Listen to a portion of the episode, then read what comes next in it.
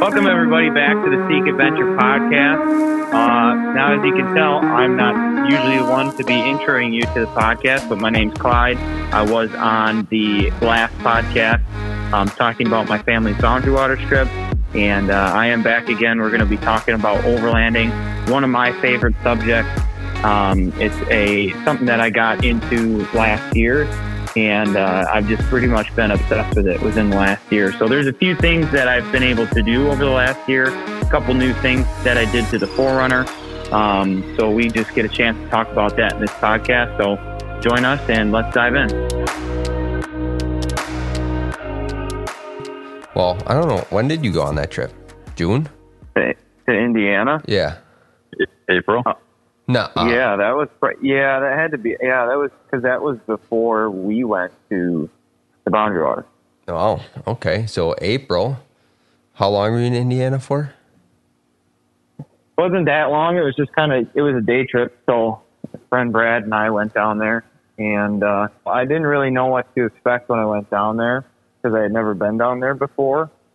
Um, but it's Indiana's Badlands Off Road Park, and uh, it was pretty cool.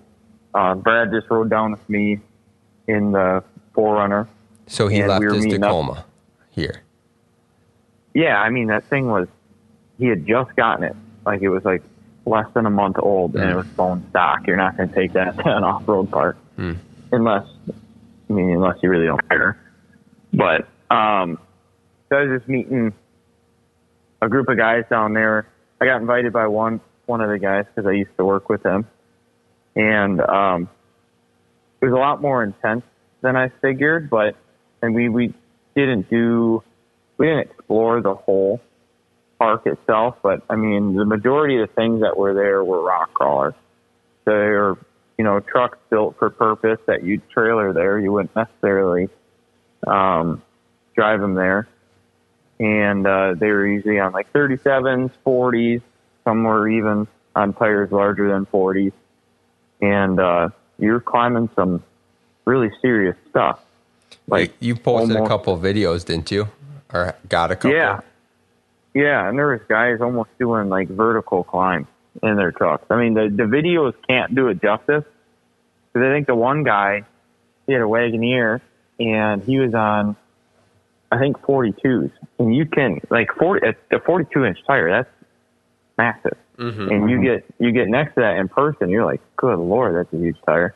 But You look at it on video and it doesn't, you know, look that big. And some of the stuff that they're driving up, you would have a hard time personally climbing up it, like just yourself when they're driving their vehicles on it. So it's pretty wild and cool, I would say. I mean, it's, I always, I've always watched like rock climbing stuff, um, on YouTube growing up.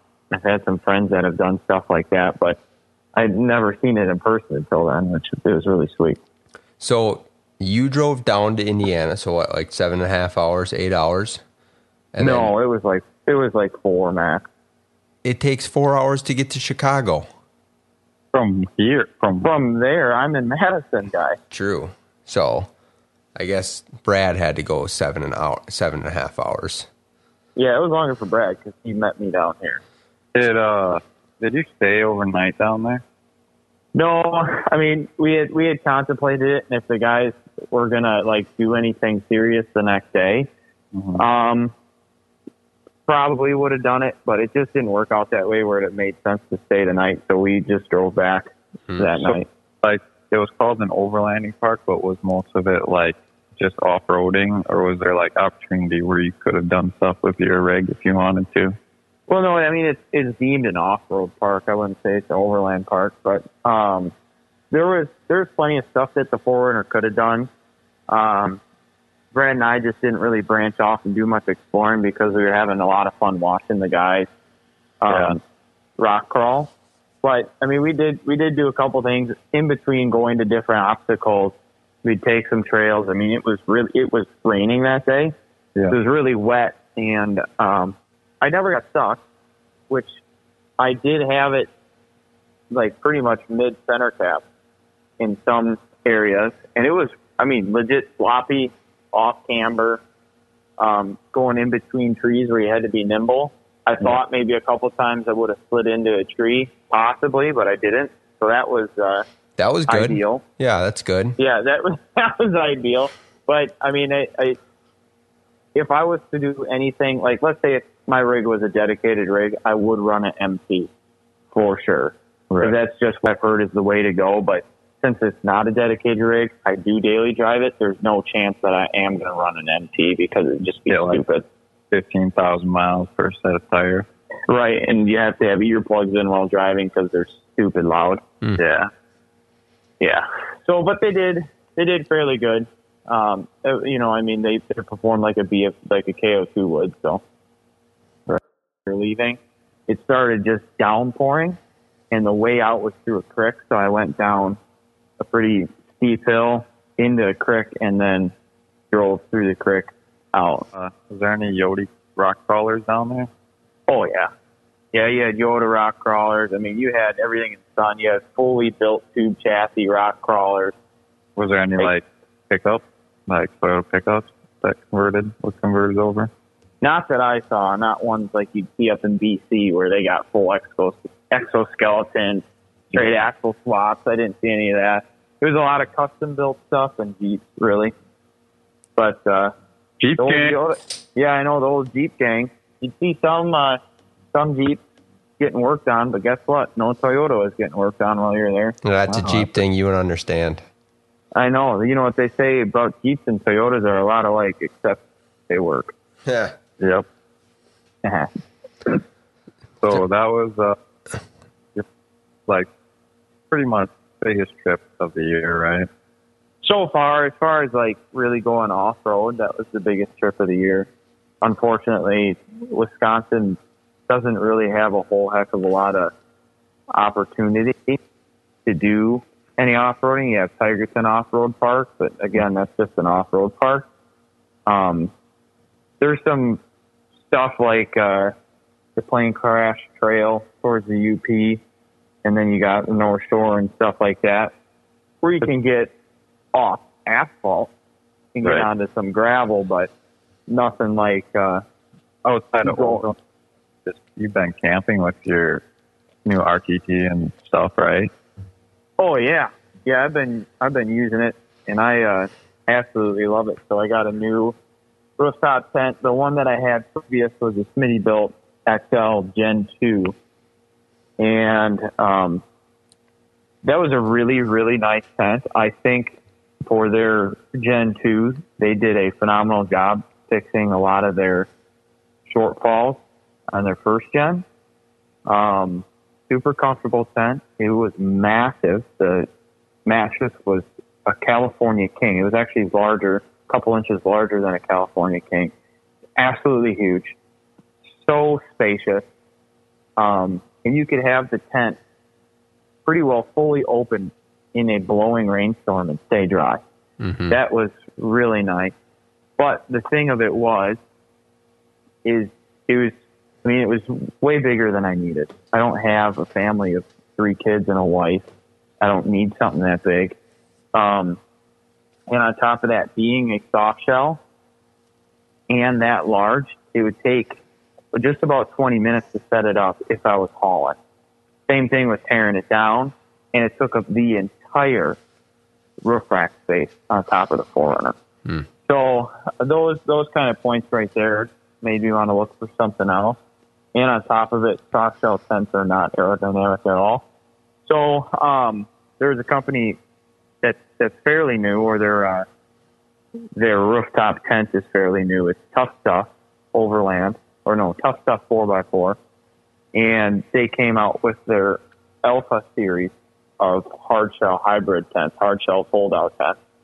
And the Alpha was out for, I think this is going on its second and a half or third year being out. And mm-hmm. then the Alpha 2, which is the one that I got, which is a smaller version of the Alpha, because the Alpha is like a four man, which is like a king size. The Alpha 2 is a two to three man, which is a queen size bed. And that one was coming out for pre order in January. Is that when you pre-ordered it? Yeah, I, I pre-ordered it in February, Yeah. but um, because that's when I sold my other tent. So as soon as I sold my other tent, that's when I went and pre-ordered this one, and I got it for pretty much two main reasons, and that was setup time and aerodynamics. So the setup time, I had watched a video. Um, there was a guy who had had his Alpha for a year. It was Gen 1 Alpha. And it would take him about two minutes to set it up. And he had camped in it religiously for like a year. So Two he had that thing down. Two minutes. Fully set up, two minutes. And it took you 20? Took me 20 in my soft shell. Oh, So okay. Thursday, I yeah. gotcha. I Yep. gotcha. Yeah. So it took him two minutes to set up the hard shell. took me 20 minutes to set the soft shell. So that was a big selling point. And number two, it's just the aerodynamics behind it. I mean, I, I have a four liter V6. It's not a shy motor, but it's not a powerhouse. So running it lifted, bigger tires, not regearing, having that box on top was brutal. Driving that thing, it was just brutal. Um, doing anything above 60 mile an hour. So I got the uh, the hard top. That's why I wanted to order the hard top along with the setup time. So I ordered it in February.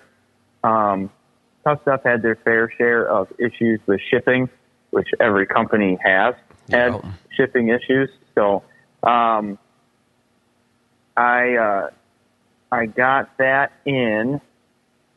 I think a week after we had returned. No.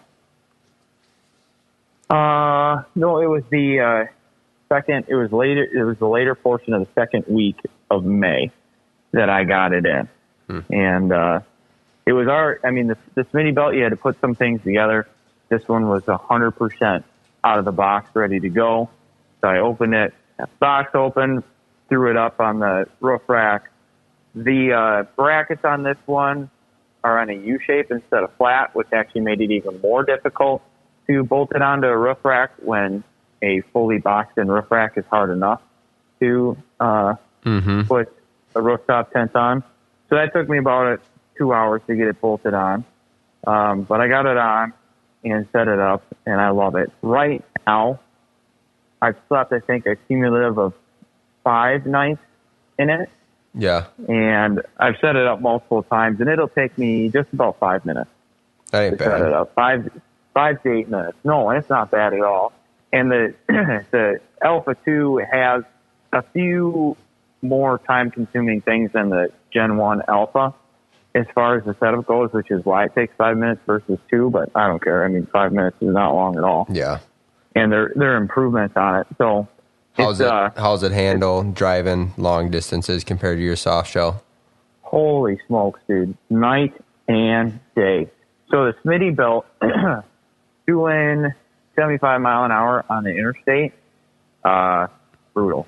I mean, Mhm. you're, it's, it's, it's constantly downshift in fourth gear, can't stay in overdrive, gust of wind send you into the next lane, like all that. On top of that, um, my old lift kit that I had on the Bill 5100 kit with OME springs, that, uh, that kit didn't handle that well anyway. So then I did two revisions now with this tent. Within a very short period of time, I had installed the new lift kit, which is a Dobinson IMS kit, two and a half up front with stock rated springs. And then I did 400 pound overload variable rate springs in the rear. That lowered the front end down about a half inch and, um, the truck handles significantly better, handles wind significantly better. Fuel mileage went up significantly. And then um, putting this rooftop tent on, you hardly notice it at all up there. If it's really windy, you do notice it. But if it's anything below like eight mile an hour wind, um, you really don't notice it at all. And right now, I've I've had the tent on for two weeks straight, Yeah. and my average fuel economy has only gone down a mile per gallon. Not ain't bad. And your drive up Which to like you're the lake that you camp on with your parents and stuff is it's a decently long drive, right? Three. It's, I mean, if I do it straight, it's three hours. Yeah. Yeah, and I get uh, on that trip, I got 17 miles per gallon. The times that I've been up there. Yeah, 17 miles per gallon is nothing. I mean, that's not bad. That's a touch better than we got to Colorado, huh? Yeah, 11 to 17. I definitely say that's a touch Yeah. better. When I was uh, when I was cruising on the North Shore, um, coming back from Watch trip, I got 19 miles per gallon Well, up there, which was really nice. But yeah, so that's uh, I would say that is the largest benefit of that tent is uh, the the drivability with it. I, lo- I love the improvement there. And you said you've had like camp or five sleep nights in it. Any? Do you mind the smaller space or anything, or is it still plenty roomy for you? Oh yeah, plenty of room, and I think even for two people, it's plenty of room. Mhm. Now, like in my mini built with two people, like my girlfriend at the time, she would have her like legit suitcase in there. I'd have my duffel bag in there, and we still had way more than enough room than we could even know what to do with. Yeah. And this one, I don't think you're going to do that. You're not going to necessarily have your clothes bag up there, like a full on suitcase or Mhm. a full on duffel bag. Um, but I mean, you can you can keep a couple things up there and maybe have a duffel bag for the two of you. Um, and there's enough room to fully stretch out. You're not hampered for space, unless maybe you're like six five. But I'm five ten, and I fit perfect in it. Um, Five it's, ten it's with just like three inch heels on. Shut up.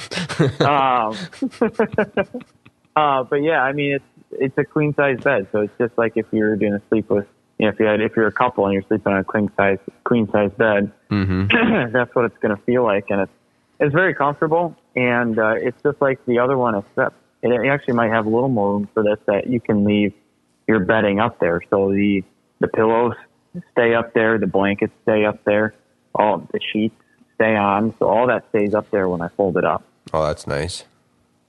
Yeah, so that's part of the setup time, making it Mm-hmm. so quick is that it's everything's in there. So you legit just open it up, you put your window poles in there, and it's done. And Yeah. then you could crawl right in and go to bed if you want. Which for trips out to Colorado, that's going to be really ideal because when you're overlanding, the some of the most part, some of the most fun is just driving and seeing scenery. You don't want to necessarily spend a bajillion hours at camp. Yeah. So if you're driving around and you go until dark and now it's tired, you cook, you set up your tent, it's really quick and easy, and then you're right to bed. Yeah. you're You not don't have an hour setup time like if you were just tent camping or something. right. Exactly. Exactly. Yeah, that'd be. I I'm gonna take that uh, for my antelope trip. I'll take your rooftop tent. Hey, there you go. I'll just come out there with you. Okay. You can bring the. That'd be fun. You can bring the rig, and I'll uh, I'll give you some money for gas. Sweet. I'll do that, and then I'll uh, I'll uh, um, glass for you. Okay. Hey, Hey, you know- we, we leave October fourth. Come back to tenth or maybe eleventh. I don't Sweet. know. Count, count me in, or maybe I'll just go off roading while you guys are in the woods. Well, there's not a whole lot of public land where we're going, so you ain't going off the road. And tell you what, and it ain't woods. Oh. It's antelope hunting. It's prairie. Okay, fair enough. All right, you're right. Um, so remember how we just had our Walmart podcast talking about how cheap it is to get into camping? Yeah. Yeah. Uh, if anybody wants to get into camping, but you want a tent with a ladder, you got to add like a minimum of 50 or five. Yeah. I just there. Yep. Yeah, just it's the same exact thing except it's at least two thousand dollars more expensive. It's got a ladder. Yeah, totally. I mean, that's that's like the only difference is that it's got a ladder. Which, Well, I mean, yeah. two grand for a ladder? That's not bad. No, it's That a, is- it's a nice aluminum forged ladder, right? Yeah. And it slides and it's collapsing, so it you know folds into itself. Nice. Yep. So what uh, I know before we started recording, Clyde, um, you had talked about the one of the biggest reasons of not going on more multi-day trips is it's hard to find people to go with. Um, you willing to go with like new people if somebody like hits you up and was like, "Hey, I want to go," or Yeah, I mean, if there's if there's anybody out there who has like rigs and you guys want to join us and put a group together, or even just two people, like somebody else has got a rig, and you don't have a lot of friends that do overland, and you want to get together, like heck, yeah, I would go. And that's the smart way to do it. That it, it's if you do overlanding, and especially if let's say you'd go out west and do overlanding, it's not smart to go by yourself because you're going to be pushing your vehicle to a certain extent. You're going to be in the middle of nowhere. You're going to be on an off-road trail. Your vehicle breaks. You get stuck. Something happens. And you don't have a buddy out there to either pull you out, get you unstuck. If you roll your vehicle, flip it back over. So you don't have that stuff if you're out there by yourself. So what that does is it limits your experience. You can't do the things you might do if you had somewhat of a safety net to have another person out there. So it's really nice that you do have two people.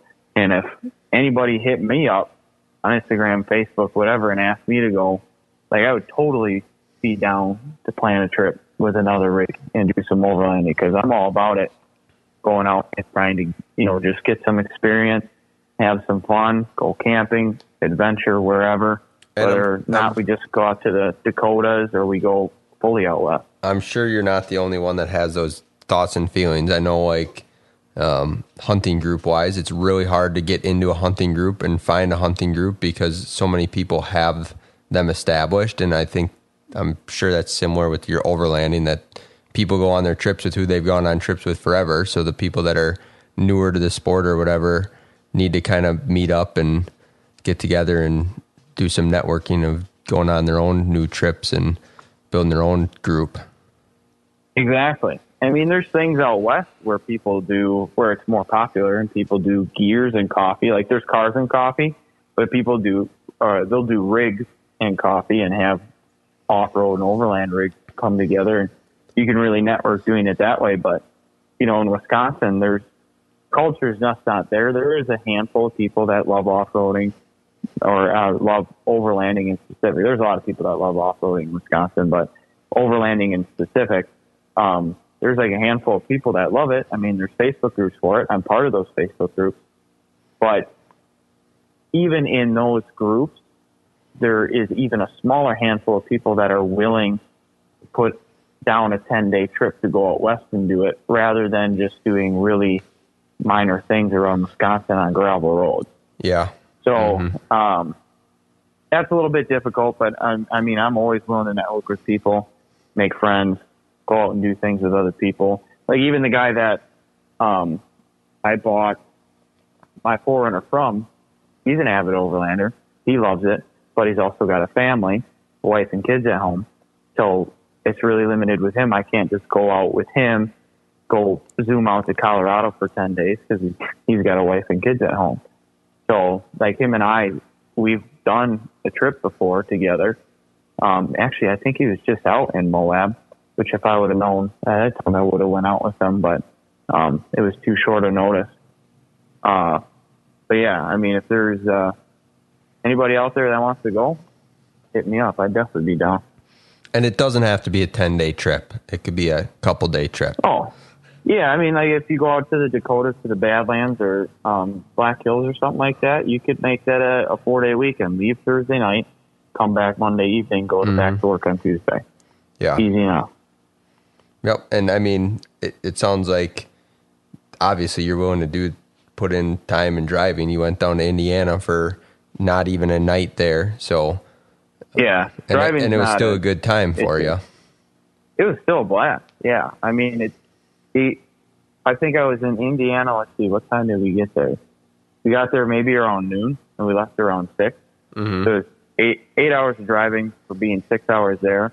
To me, that's worth it. Yeah. I mean, I still got to hang out with a, a good friend of mine for eight hours in the car. Him and I had a blast just driving, talking. We don't get to see each other that often.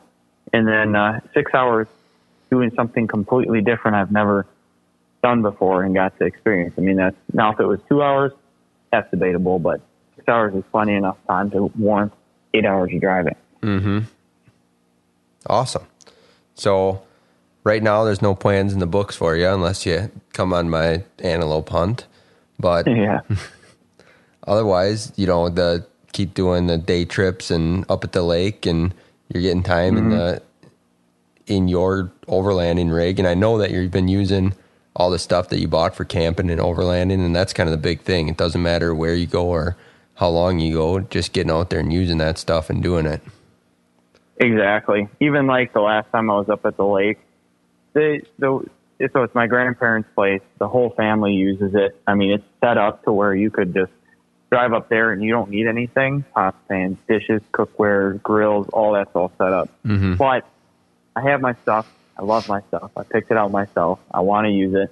So when I went up there, I set up my tent, opened the back hatch. I set up my collapsible table, stove. And I made myself a nice steak and potatoes dinner. I had my coffee the next morning. So I like loved having like my own little setup Yeah. and uh, and using all my own stuff. You The got other your own cool space I- too.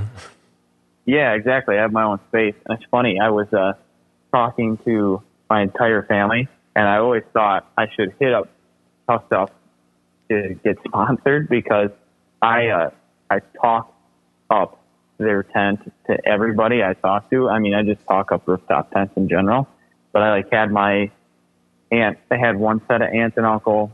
Them, I had them looking at rooftop tents. I had another aunt and uncle, had them looking at rooftop tents.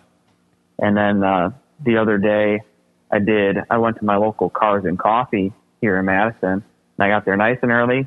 Got a double spot, opened up the rooftop tent, and then took my collapsible chair and sat in front of my 4Runner.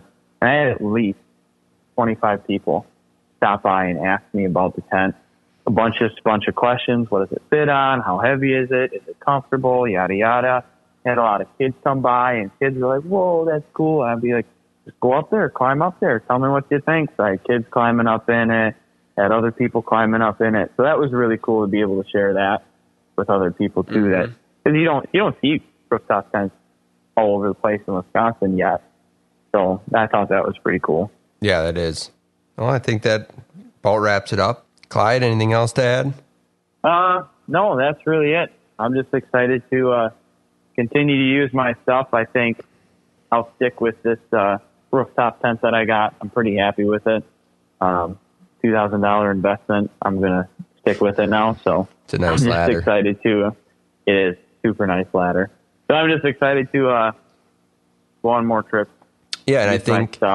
I think for 2021 it maybe wasn't the way you had it planned. You probably want to do some bigger trips, but I think it's also great to see that things don't have to be this big extravagant trip and planning and you can go out and enjoy this stuff with super minimal time, even a day, and you can go do some overlanding and camping.